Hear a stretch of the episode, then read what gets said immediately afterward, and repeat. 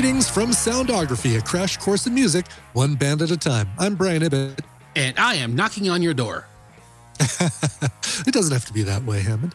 Uh, and we're talking today about a musician instead of a band, but primarily part of a band for a very long period of time. He was with one band. However, he got his start in uh, another band that people are familiar with.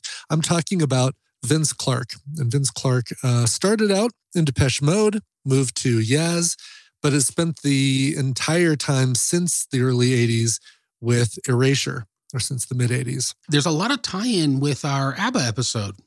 A lot, yeah, especially since, you know, they did ABBA esque, did a, an EP of ABBA covers, which I enjoyed greatly. And that's your favorite, that's your favorite um, uh, word ender, esque. Esque. I love esque. Yeah. yeah. Something's not exactly something. No, it's something esque. it's true. I'm not going to lie. Uh, all right, let's get to Vince Clarke. He was born in 1960 in England.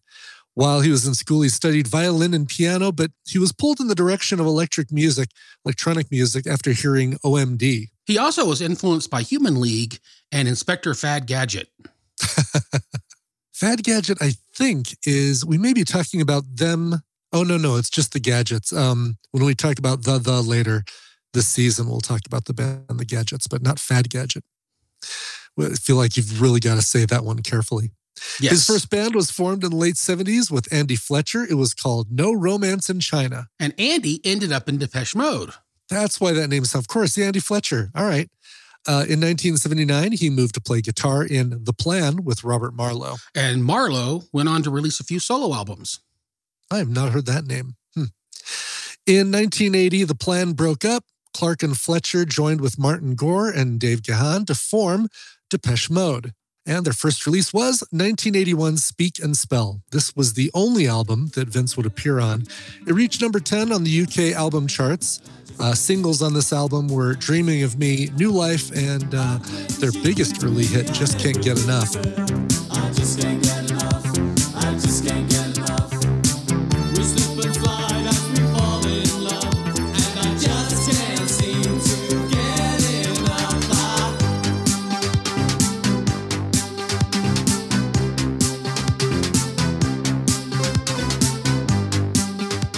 Most of the songs on this album, and in tone, it definitely feels lighter than subsequent Depeche Mode albums. Absolutely. And it's funny, just can't get enough feels like it's always confusing to me because it always feels like it should be a Yaz song.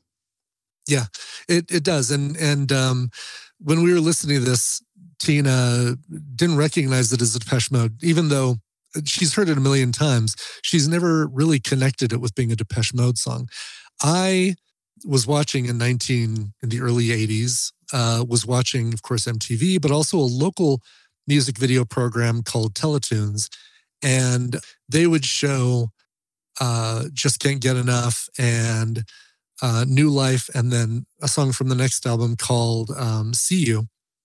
And so my i you know i absolutely remember happy depeche mode before they uh, before Dave Gahan looked at the keyboard and said, "Break off the major key. We're only going to use the minor one from now on." Yep, exactly. And and I will say though that there's a 2006 uh, collector's edition of mm-hmm. this album, and it looks really really awesome.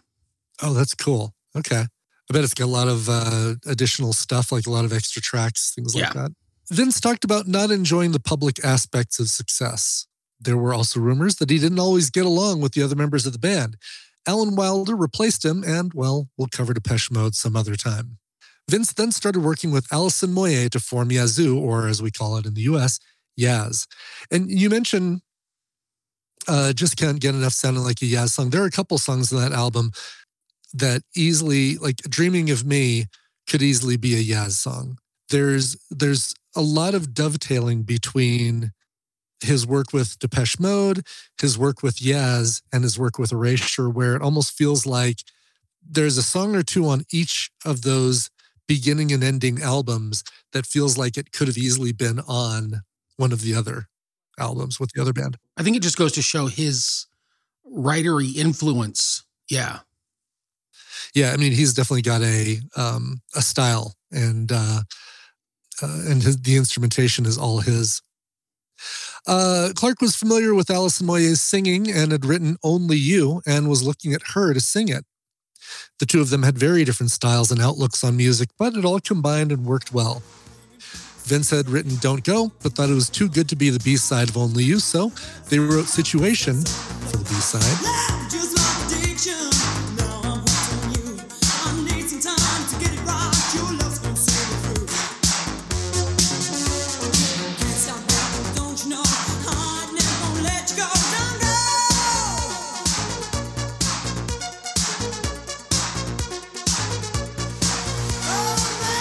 Only You was released and reached number two on the UK charts, and Don't Go, Don't Go was released a few months later and reached number three. And then Situation itself became a hit in US dance clubs. So I would like to hear Blue Man Group cover Don't Go. oh, you can totally hear it with the uh, their PVC pipe thing. Yeah, totally could hear that. That's a great one.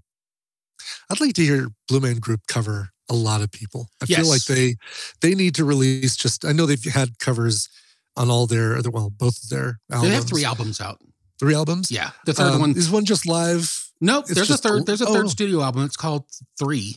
Uh oh. it's experimental sounding. It's got a couple really okay. good songs on it, but mostly it's kind of experimental sounding. What I was gonna say gotcha. based on that though is you know the opening song of the first Bill and Ted movie, The Camp Breakaway? Oh yes, yes. I would love Big Pig. Yes, I would love to hear them cover that song because you could do it almost all percussive. Yeah. Oh, you totally could. And Big Pig was known because they had something like four drummers in the band. Yeah. Something like that. Look for a Big Pig episode of Soundography, which will be nice and short because I think they only had one album. I thought they only had one song. No, they have a whole album because I remember my friend Scott really liked that that album or that song, and so for his birthday, I bought him the album it was the CD, the long box CD. I absolutely remember him getting being like, "Oh, cool," and we listened to it and said, "Well, it's got one good song on it." uh, sorry if there's a big pig member that listens to uh, Soundography.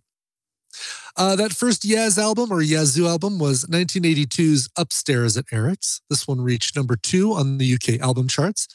A non album single was released in 1982 called The Other Side of Love. That one reached number 13 on the UK charts. As the two of them went back in the studio, there were tensions. Vince had always thought that Upstairs was a one off, but he agreed to another album because he was worried how it would look for him to walk out of two bands in two years. Moyet was only 21, and Vince had left her to do all the promotional work on her own. The two worked on the record for four months, rarely in the studio at the same time. And then they pre released the single Nobody's Diary uh, in November of 1982. And uh, within days of the single release, there was an announcement that they were breaking up.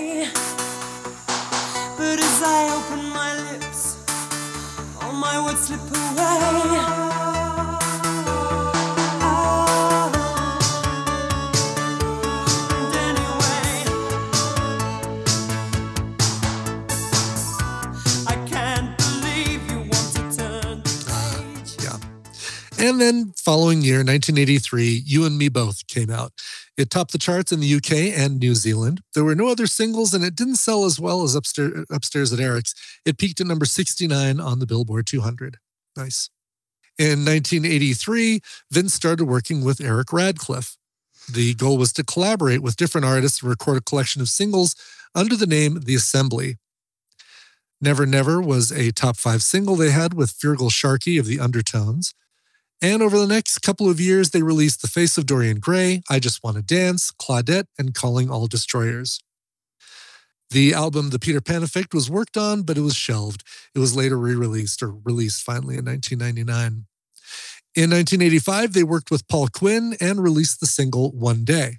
Later that year, Vince placed an ad in Melody Maker magazine for a singer, and this is how Vince met Andy Bell. Their first collaboration, 1986's Wonderland, as Erasure. When it was released, it was seen as a failure with only one single managing to crack the US top 40. It's weird because Ola L'Amour was still being played on the radio and in clubs when I was in college in 88.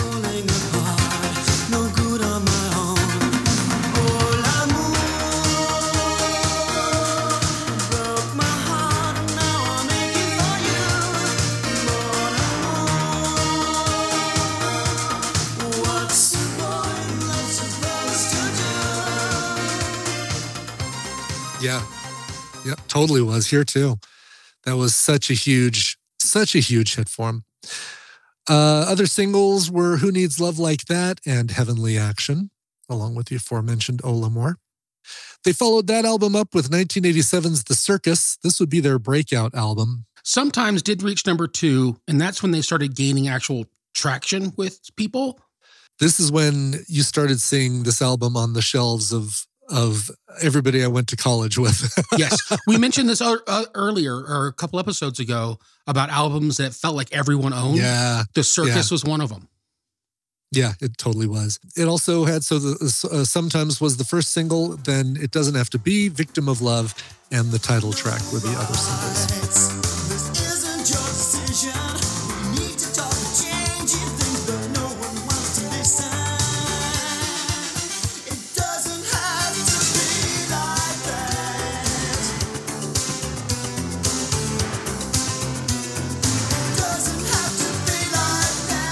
Success in the US was still a little bit away, but it did break into the top 200 and clubs started to, started playing it. Yeah, which made a big difference for uh, like you said the college circuit and and AOR. In 1988 they released The Innocents. This was the album that made them superstars. It went double platinum. The singles were Ship of Fools, Chains of Love, and A Little Respect. And the last two of those were huge major Billboard hits.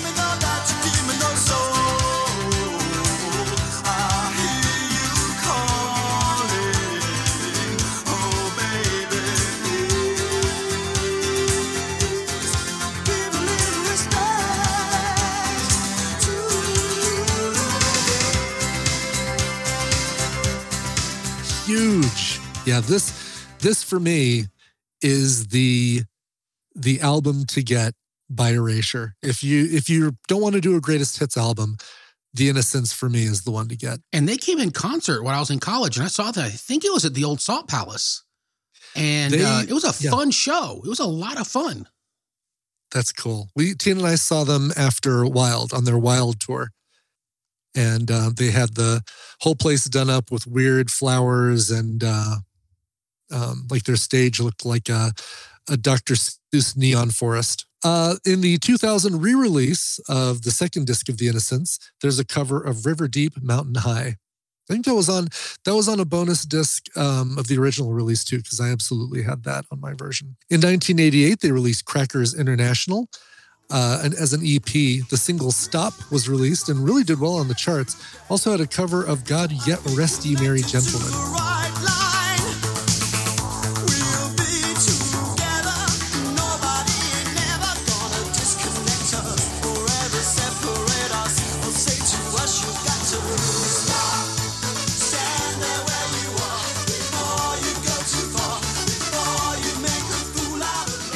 One of my favorite songs they've ever done, Knocking on Your Door.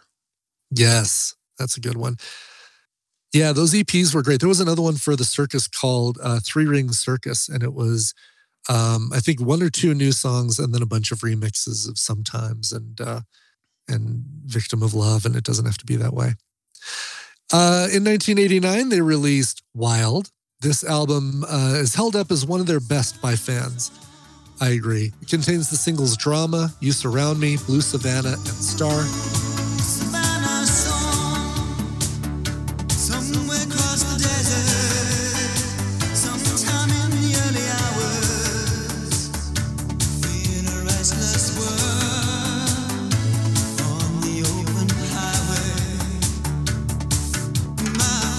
Was their second number one album, and this led to their very first elaborate concert tour. And as you said, it was elaborate. Yes, totally was. Uh, the Am I Right EP was released in between uh, Wild and the next album, 1991's Chorus. This was their third number one album. It reached number 29 on the Billboard 200s. The singles from this one were Chorus, Love to Hate You, Am I Right, and Breath of Life.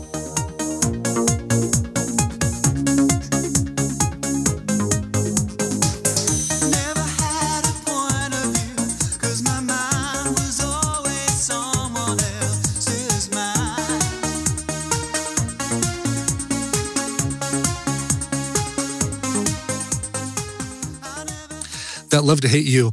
Uh, I love how they borrow the instrumental track from uh, "I Will Survive" yeah. to use as the instrumental for that song, like note note for note.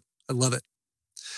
Uh, it took me like hearing it the first took, took me several listens to figure out why I could, why I knew it so well, why I was able to sing along with it.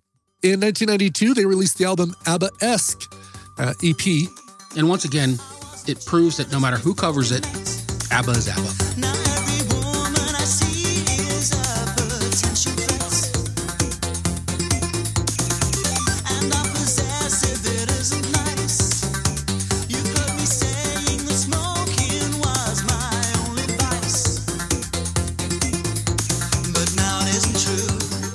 is ABBA is Abba, for sure.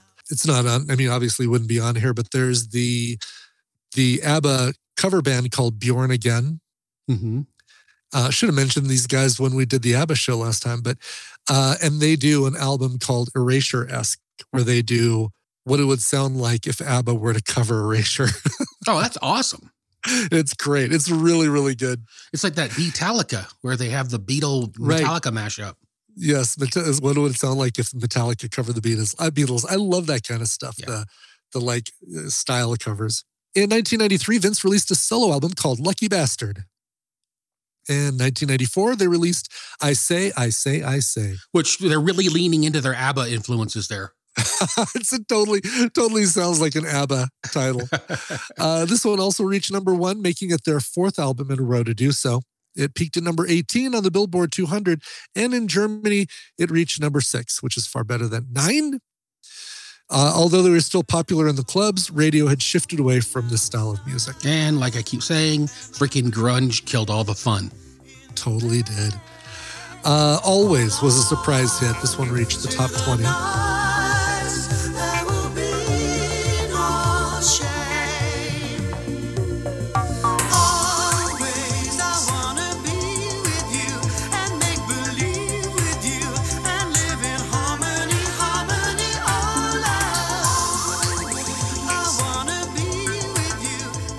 This was the last album of theirs that I bought, like went out and actively pursued.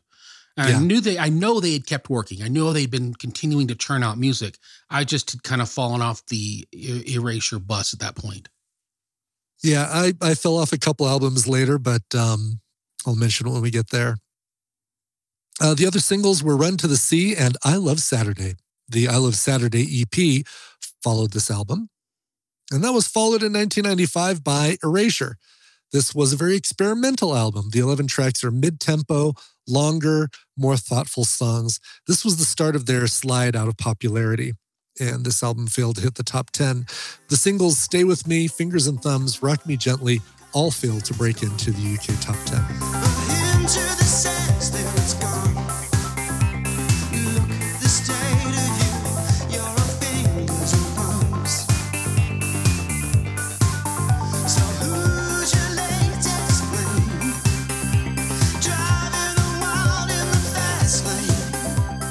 Says something because they've been darlings of the UK charts for sure. Yeah, yeah, and and the it, it really was because this album was so experimental. I mean the um the hits on "I Say I Say Say" were good. They weren't as good as, as the ones on chorus, and there was nothing on on the self-titled album that um that I thought was memorable. Following album was Cowboy in 1997. This was a return to Erasure's regular song format this one did reach the UK top 10 and it also sold well in the United States.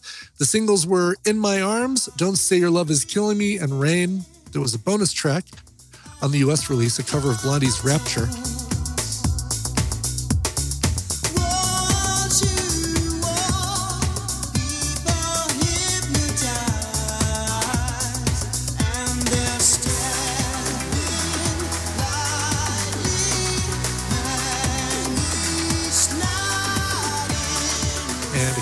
Magic Moments as well. Rain was released on an EP with a remix of it and two other songs, In My Arms and First Contact. And is useless to resist us. No, wrong one. uh, so the joke didn't work because you will be assimilated. Yeah, that, that's what you should have said. Yes. Sorry. I blew the joke. Uh, you know what? It's funny. It's funnier because of that. uh, the album, the self-titled album, was the last one I bought, with the exception of the cover album we're going to get to. 2000's Love Boat. This has proven to be their least successful album. It's panned by fans.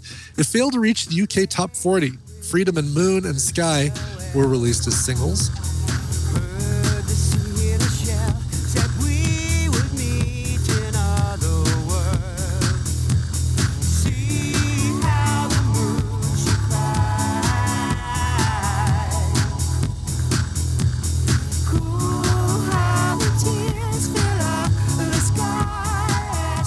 Alien was going to be released as a single, but was never uh, never issued as one. In 2001, they followed up with Moon and the Sky EP. This was a collection of remixes and acoustic versions of other songs. This wasn't bad. Um, there were a couple uh, acoustic versions. I was surprised by the choices they made on the acoustic yeah.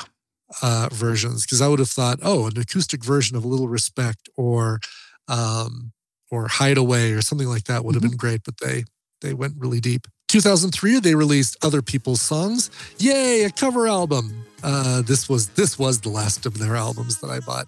The singles were Solsbury Hill and Make Me Smile.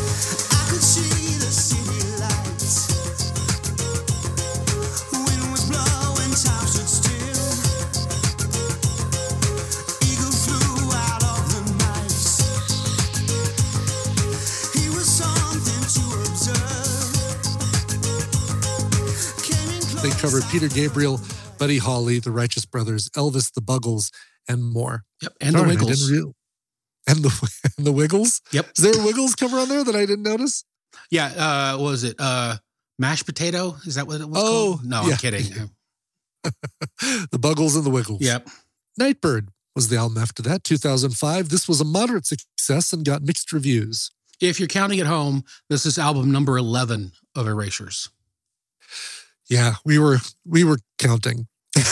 uh, it was during this time period that Andy Bell revealed that he had uh, that he was HIV positive. This shed new meaning to um, a lot of their songs. Breathe, Don't Say You Love Me, and Here I Go, Impossible Again, all this time, Still Falling Out of Love were the singles released from this album.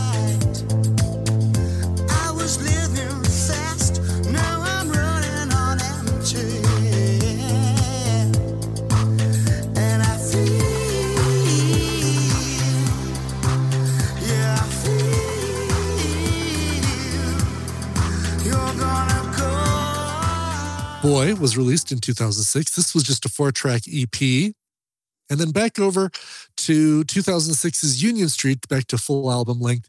This was an interesting album. So, this was also another acoustic versions of older songs. Again, some weird, weird choices. Not just acoustic, acoustic country versions. That's true. Stuff. Acoustic country. Yeah, right.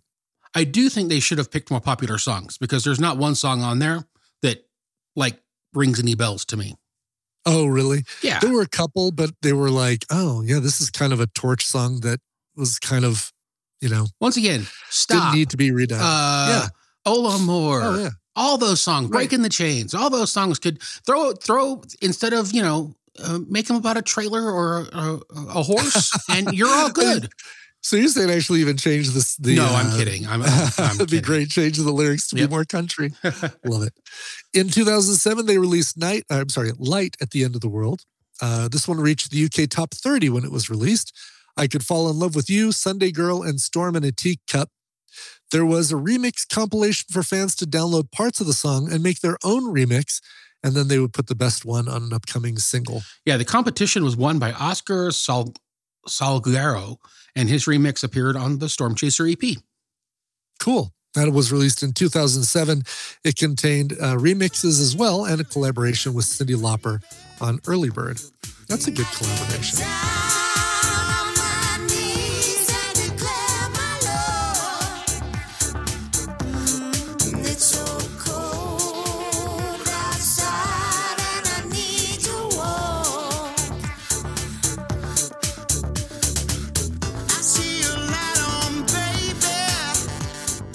That that is good. I, I think that maybe they could have done more with her. Yep, for sure. Pop Remixed was an 11 track EP that was released as a companion to Total Pop, the first 40 hits compilation. So there's their greatest hits. In 2009, the Erasure Club EP was released. And in October 2009, the Phantom Bride EP was released. It featured new mixes, remixes of tracks from The Innocents. In 2010, Andy released a solo album called Nonstop. He certainly was. In 2011, they released Tomorrow's World. Uh, this one reached 29 on the UK charts. When I Start to Break It All Down, Be With You, A Whole Lot of Love, Run Hot, and Fill Us With Fire were all released as singles and did see some chart radio and club success. Anytime,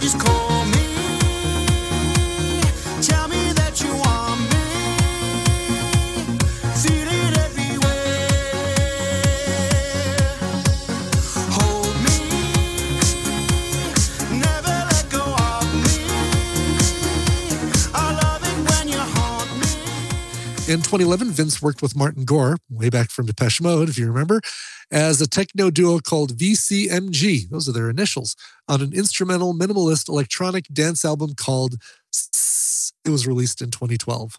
And by, by for people to understand, it literally is a whole just a bunch of S's. So it's just there's not S's, a flub. Yeah. It's it's That's right.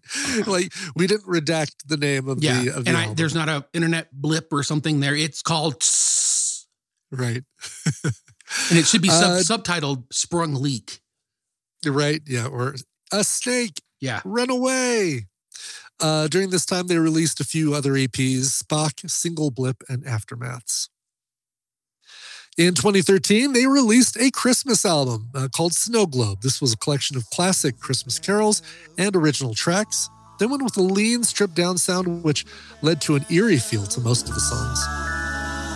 Soon it will be Christmas Day. City sidewalks, busy sidewalks, dressed in holiday style. In the air there. Gaudete and Make It Wonderful, two originals, were released as singles. In 2014, they released The Violet Flame, Elevation was released ahead of the album, with Reason and Sacred being released later. This this for me felt like a return back to what made Erasure unique. It still doesn't have a whole lot of re-listenability, but uh, but it's better than I think the albums before. Yes, it might not have any re-listenability, but it wasn't hard to get through. Right, exactly. Die for Love was a B side release on the Reason single, and this was their first UK top 20 since Other People's Songs.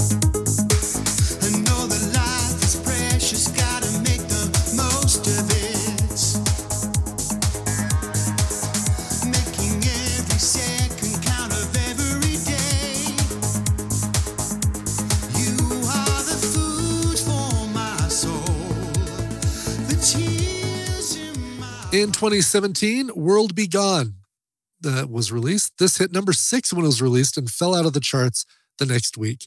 This was launched on Pledge Music. Ah, Pledge they also, Music.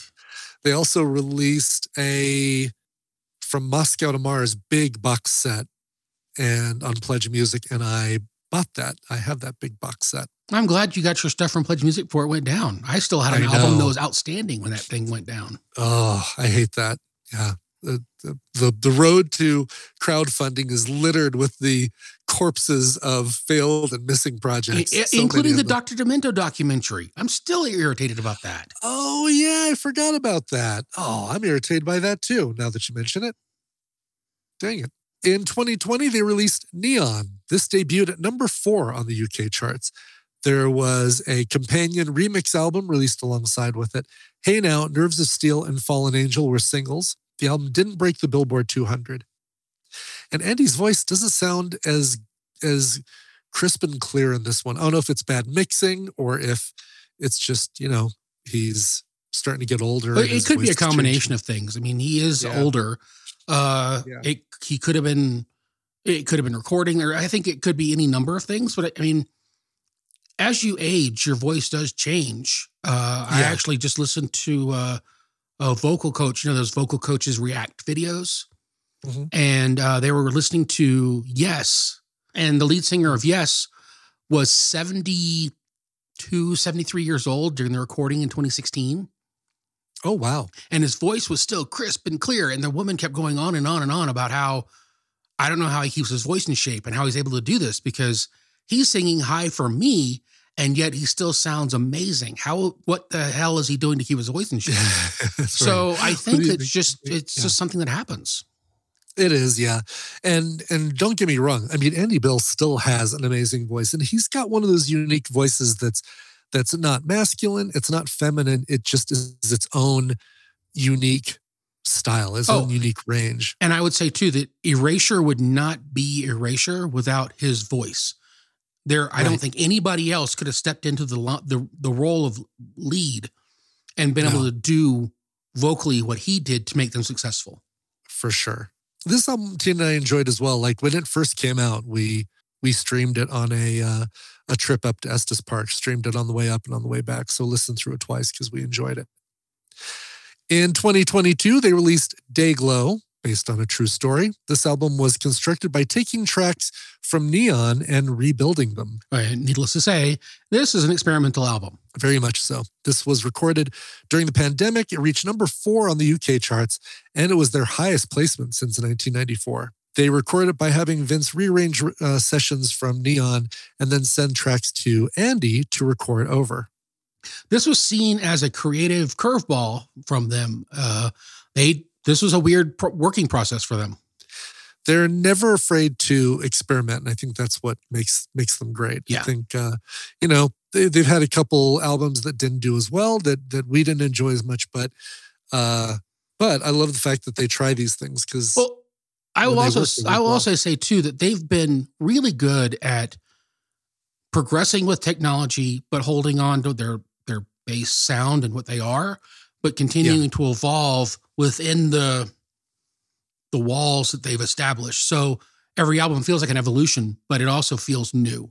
And they've yeah. used technology to continue to do that. When a lot of people could have sat back with their with their DX7s and mm-hmm. uh, stayed exactly doing the same thing. Yeah, totally. So there you go, Vince Clarke, and and no sign of them stopping. You know, they could easily have another album out in a couple in, in a year or two. The, yeah, at the rate that they've been going, uh, could easily do that. Uh, Hammond, tell me about some statistics and general notes. All right. So, Upstairs at Eric's went on to sell 300,000 copies, reaching platinum status by 1989. It had sold over a million copies. Uh, Yaz's legacy is pretty strong. Their songs have appeared in Napoleon Dynamite, The Office, Can't Hardly Wait, and so many other TV shows and movies. Uh, it's weird that an album, uh, a group that basically has one solid album and then one other album, has the impression on pop culture that that Upstairs at Eric's does. Really does, yeah. In 2008, there was a box set called In Your Room that was released, and it featured remixed and remastered versions of both albums and in a 5.1 mix. And I, oh, wow. I flirt with the idea of getting this because I love me a 5.1 mix. I love Upstairs yeah. at Eric's, but because of space and how I've kind of made an agreement with myself that if I'm not a huge gigantic fan, I'm not going to yeah. buy the the uh, bought the physical the stuff deluxe anymore. box set. Yeah, yeah. I, I feel like I need to save that box set money for like the the next remastered deluxe Metallica box that comes out, or Mushroomhead box set. Yeah, there's like that. they haven't even released the greatest hits album. They're not releasing uh, greatest hits. Oh wow. Or they're wow. not. They haven't released a greatest hits. There's no way they're going to release a box set. Oh, I see what you're saying. Okay. Yeah. yeah. Um, in Erasure, Vince has released 19 albums and had tons and tons of hits and hit singles. Uh, the Innocents has sold over 600,000 copies and had, was on heavy, heavy MTV rotation when it was released. Uh, yeah. If it, they weren't playing Motley Crue, they were playing Erasure. I mean, it was. It was and then every now and then you hear Young MC thrown in with, uh, you know, uh, Bust a Move. But yeah. Right. MTV was littered with erasure back in the day. They, they really were. Yeah. 23 years after the initial release, The Innocents have sold had sold over 5 million copies worldwide, which wow. makes me realize that our conversation about everyone owning one that we knew yeah. is true. It's true, yeah. I mean, you you you know one of these five million people. Yeah.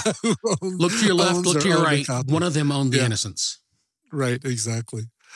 Uh, very cool. Well, you and I both uh, saw them in concert, and uh, so we have some experience with this. But uh, what would we say is their "Stairway to Heaven" song? What song are you not leaving the uh, the Erasure concert without hearing? So I, this was hard because they have so yeah. many songs. One that I want to hear, but two that I think they would want to play, like the crowd would want to hear. Yeah. So sure. sometimes Chains of Love, Stop, a little respect, but I really think the answer is Ola More. Uh, you're close, and you did list number one. Number one is sometimes.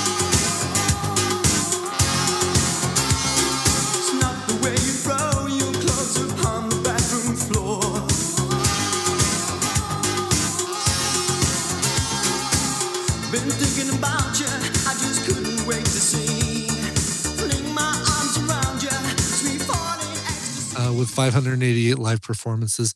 Ola More, uh, number two, A Little Respect, Chains of Love, Blue Savannah, Stop, Ship of Fools, Victim of Love, Love to Hate You, and Drama as the top 10. Well, that just that just makes it easier. That way I can put Ola More in the show without having to worry about doubling up at that point of oh, the show. You there you go. Cool. Their most played concert, or I'm sorry, yeah, most played cover in concert. Do you want to guess? Uh, take a chance on me. That's exactly right. Well, done. really, blind yeah. guess, absolutely blind very, guess. It was a very good guess. Uh, yeah, a lot of ABBA covers as well as the the the, the Atomic Blondie cover that you mentioned earlier. Uh, Over the Rainbow by Harold uh, Arlen, uh, you know Judy Garland. Um, you call yeah. her Harold? Judy Garland? Yes, you said by Harold, and then you said Judy Harold, Garland. Harold Arlen is oh, the, I thought uh, you were like the composer. I thought you had some weird name you called Judy. I'm like, well, she was born Harold Alden, and then she changed her name for yeah for. Uh, uh, all right, well let's uh, let's get to our covers. Speaking of covers, what song would we like to hear Erasure cover? I want them. I wouldn't mind them doing another another other people's songs. Uh, volume two album. I think it would be great. Leading off uh, with Alan Parsons Project, "Eye in the Sky." Yeah, right. Yes, they could do it. Anybody could do it. Uh, my pick is uh, "Shake It Off" by Taylor Swift. And the more I thought about this song coming from them and with Andy Bell's voice, they could easily do an entire ABBA esque esque Taylor Swift album. So have it you know, Swift Taylor esque. Taylor, oh, Taylor esque is better than Swift esque. yes. Yeah. I mean, I think they, you know, there's a lot of overlap in the writing styles and the arrangements between the two. And I think an, an all erasure, all Taylor Swift cover album would be great. Didn't she? What was that song she did? 89? Is that what she did?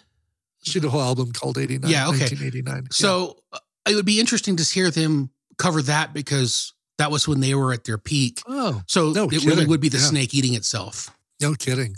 And then Taylor could cover The Innocents and uh, and then uh, our heads would just explode. Yeah, yeah, exactly. Yeah, she needs to record Ola, Ola More or Chains of yeah. Love, and uh, exactly. uh, the world will come to a, a crashing stop with the explosion. Screeching halt. Exactly. Hammond, what's your pick? Mine's odd, and I, I thought about this for a really long time. So I, I thought about the '80s, and I thought about kind of glamorous '80s, and yep thought about legendary singers and songwriters and songs that are good. And I can't do Alan Parsons anymore because of a, a an unwritten ban on a contract. Yeah, agreement. contract agreement yes. from last season. Uh, yep. So I picked "Shot in the Dark" by Ozzy Osbourne. Now, this is a pop song. I don't care how you yeah. slice it. This is just a yeah. pop song, and I think with the undertones of the undertone themes of the song and the way it's structured and the solid beat and the the the way it's presented, there's a mystery to it, and I think they could lean into that and actually do a really, really good arrangement and cover of it. Yeah, actually, that would be great. I mean, it is it is Ozzy at his most glamorous. He is wearing it like is. a white sequined night jacket yeah. in that video. It's almost lamé. Yes. lamé. yeah, he, he he looks like my my aunt.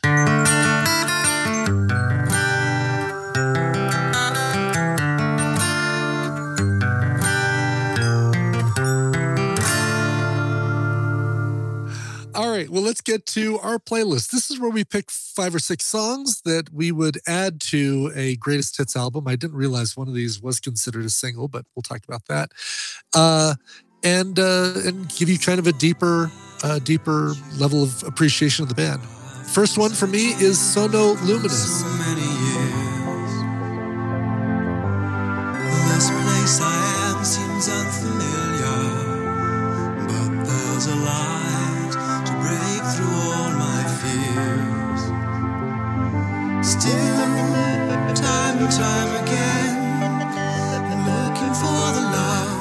This is from their self-titled album. Remember the one that I said that uh, that kind of was the falling off point for me.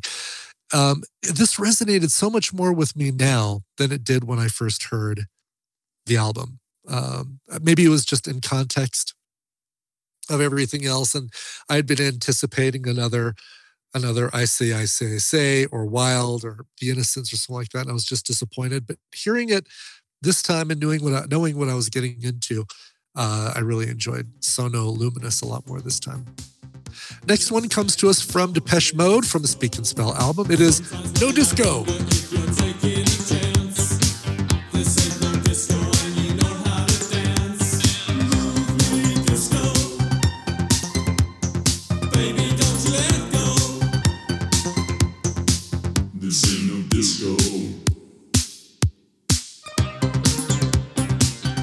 Which was uh, Brendon Urie should cover. That way, it could be Panic at the Disco or Panic at the Disco, no disco.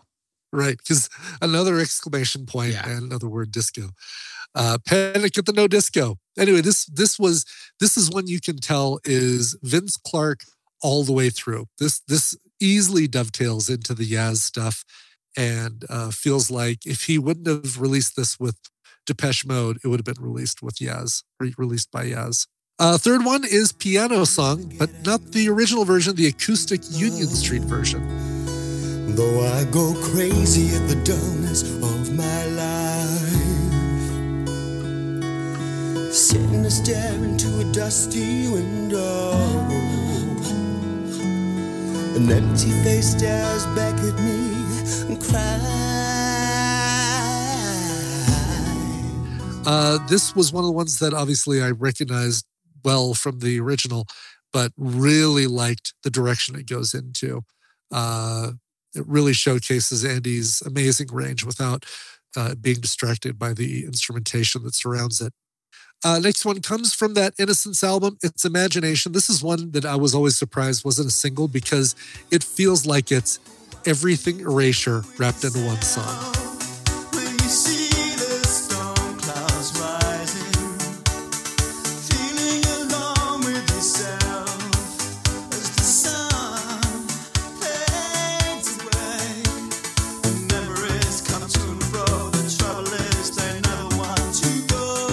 Jangly beat. It jumps back and forth between major and minor key in the verses and the chorus, and it easily makes you want to sing along. So I don't know why Imagination wasn't a single, but but I love it and and feel like it needs to be appreciated. And then the last one, because I had to pick something from the Other People's Songs album, uh, "Make Me Smile, Come Up and See Me." This is a cover of uh, Steve Harley and Cockney Rebel.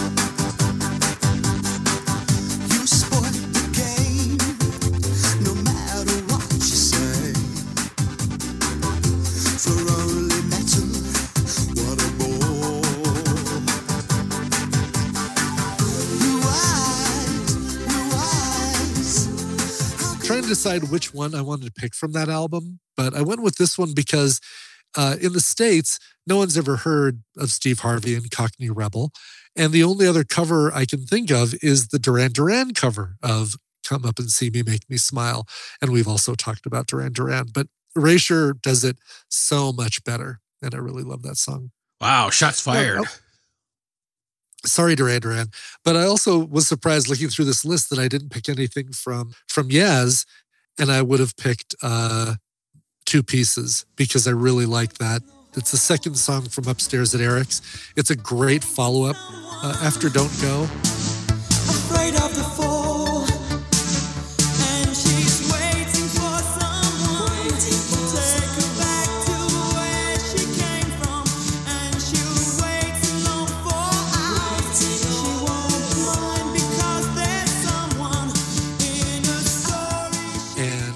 Uh, the lyrics stop. It's a three minute three minute song, but the lyrics stop about a minute and a half into it, and the whole last minute and a half is instrumental.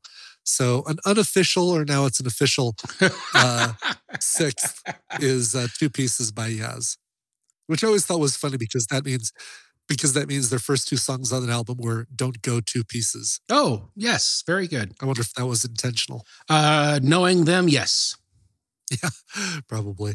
All right. Sorry, I've been battling a cough, so this will be rough.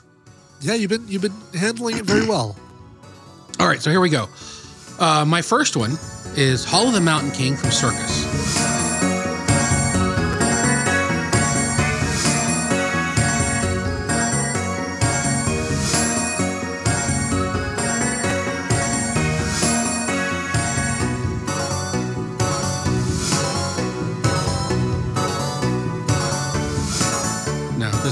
Second time I picked Hall of Mountain King this season. The last one was with the Trans Siberian Orchestra and Sabotage. Uh, with that video Brian watched, I think we need to incorporate that into a regular thing we for do. the patrons is having a watch along with videos. I think so. I like that idea. Because uh, yeah. that that hear, hearing you react to that first time was amazing. so anyway, Hall of the Mountain King from Circus. I love this piece of music, and I really dig this version because it's different because it's different from other versions that I've heard. Uh, I mean, it's still Grieg, but yeah. it's it's electronic Grieg and super synthy Grieg, and it wasn't something I was expecting from kind of a dance heavy album. Yeah. My next one is "Knocking on Your Door," which is probably my favorite song they've done.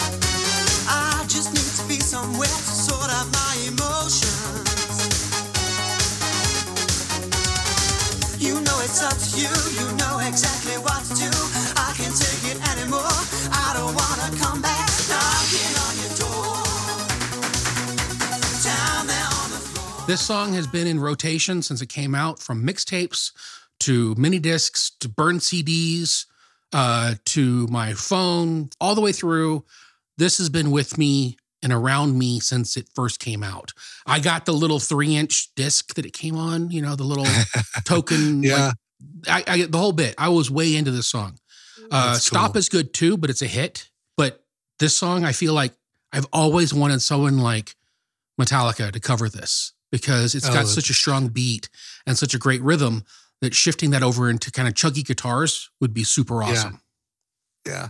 Uh, cool. My next one is In My Room from Yaz uh, upstairs at Eric's. Our Father.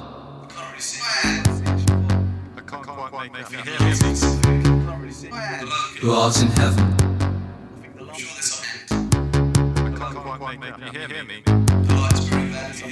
Hallowed be thy name. This is a great song because it it doesn't follow typical song structure. There's some weird stuff going on in there and the light bulb breaking and all that stuff. It's just so odd. Yes. And I love it. It is wild. Yeah. The sound of the light bulb smashing. Yeah. Yeah. Then Promises from the Violet Flame.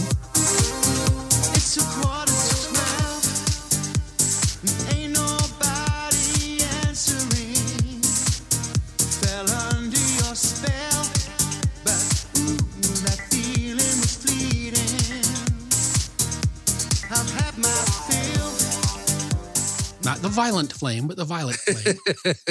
uh, I don't because I don't see I don't see erasure as violent.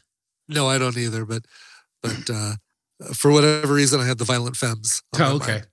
So from uh, promises from the violet flame, uh, the sonics on this one are, are really awesome. And listening to this with headphones on gives you a new appreciation of what they're doing in the mix because you pick up all these subtleties that I hadn't picked up on at first until I went back and listened. I'm like, oh my gosh, this is this is cool. All right, and my next one, my last one, is Home from Chorus. I never going home, cause I'm having a good time. I never going home, cause my time is come. And I love this because finding a, a song, a good song to end an album is sometimes yeah. a real struggle. And this one is, hang on, I'm going to cough some more. Ooh, That one didn't sound good. No, sorry. Mm. I'm glad we're almost done. um, yeah, I know. Uh, Home uh, is it's a, such a great way to end an album. They they focus on the voices. They leave you with this feeling of hope. They do all the things that make you want to either re-listen or wait expectantly for the next one. It's such a great way to wrap up an album. Yeah, a lot of bands you find do like they put just kind of a throwaway track on the end of their their uh, album, and uh, I'm glad they didn't for that one because that that is that's a great album. You know what? It's solid through and through. Yeah. Uh, Actually, I think those course, first those first couple. I think the first Yaz the album five, and the first six. first. Oh yeah. I was gonna say the first first Yaz album and the first two or three Erasure albums. Yeah. I don't think you go wrong with any of those from no, front to I, back. Agreed. Yeah. They're all really, really strong. I mean, I'd go all the way up to uh to Wild or or even like you said, even chorus uh for this. Uh excellent. Well that uh boy, now you know the entire life and times of uh Vince Clarke. With an E. And with an E, Vince Clarkey. And uh uh that's some inside baseball because him and wrote the notes for this thing, and every time Clark was mentioned, he spelled it without the E, and I just had to give him a, a little jab at the beginning, pre-show about that. As you do. As I do. I do it for I do it out of love, Hammond. Uh hey, tell me who we're listening to next. Uh Miss Shania Twain. Mark, oh. Mark Twain's daughter. Illegitimate love child. Okay, and I will uh, I will say right now, she has not released that many albums, and she's releasing like more than half of the album as singles. So yeah. the no hits on our playlist go ahead and wipe that off the table because there is no way that we could do a playlist without having. I mean, let's not, of yeah. course, swing for man. the fence with the big ones. But she's released like five man, albums. I feel like putting, man, I feel like putting one of those tracks in my playlist. Yeah, exactly. no, it's true though. I mean, she, uh, she released like yeah. five albums, and off and of the five, she's releasing seven, six, seven tracks from each album as singles. Wow, wow. Oh, and this is the kind of country that I have a rough time with, which is you know the new modern country. But she's but, so uh, poppy. This is this is the prototype. This is yeah. proto Taylor Swift. It really country is country yeah. into pop, and Taylor Swift went country into pop. This is proto Taylor Swift. Yeah, I'm aside from Dolly Parton, like one Shania is one of the big examples of of pop crossover, country pop crossover. Faith Hill around the same time was doing it too. So yeah, cool. I'm excited. Looking forward to. uh to just five albums of Shania. after after 22 albums of Erasure, Depeche Mode, and uh, Yes. but man, those were good 22 albums. There, there were a lot of really good ones. I mean, yes. it wasn't. You, it didn't. It didn't work your way into your soul the way ABBA did. But yeah. Erasure's close with the with the the hook that lives in your brain for six to twelve hours afterwards. I still listen to that that damn ABBA two for the price of one song. That thing is just so weird and catchy, and I'm addicted to it. Uh, make it your ringtone for when uh, Uncle George calls. there we go. Two for the price of one. Yeah, to live rent free in my head forever. hey, uh, we want you to live uh, rent free in our inbox forever. Contact us by emailing us at soundographypodcast at gmail.com. You can also follow us on Twitter at the Soundography. Soundography.com is our website. Visit us there where we've got all of our previous episodes. So if you've missed an episode, that's where you can go to find it. For each episode, we always give you the playlist if we can in Spotify, as well as a link to buy an album on Amazon. I'm going to still probably link to uh, The Innocents because I think that's such a solid album. Uh, and of course, if you like what you hear, uh, support us on Patreon by going to patreon.com slash soundography.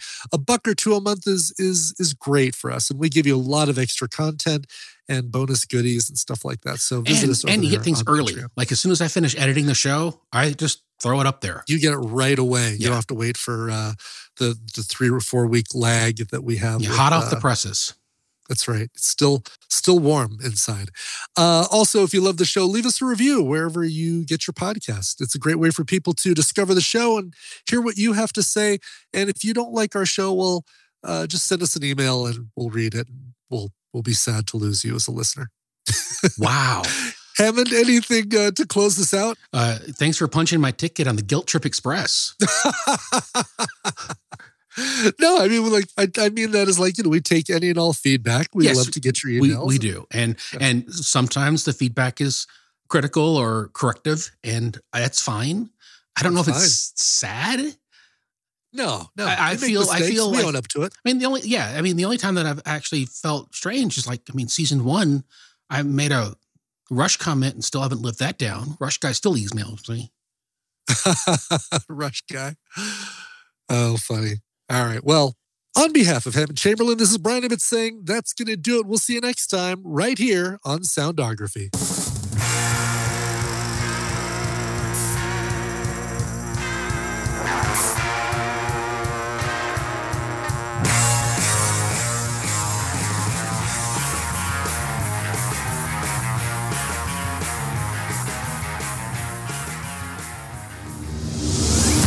Show is part of the Frog Pants Network.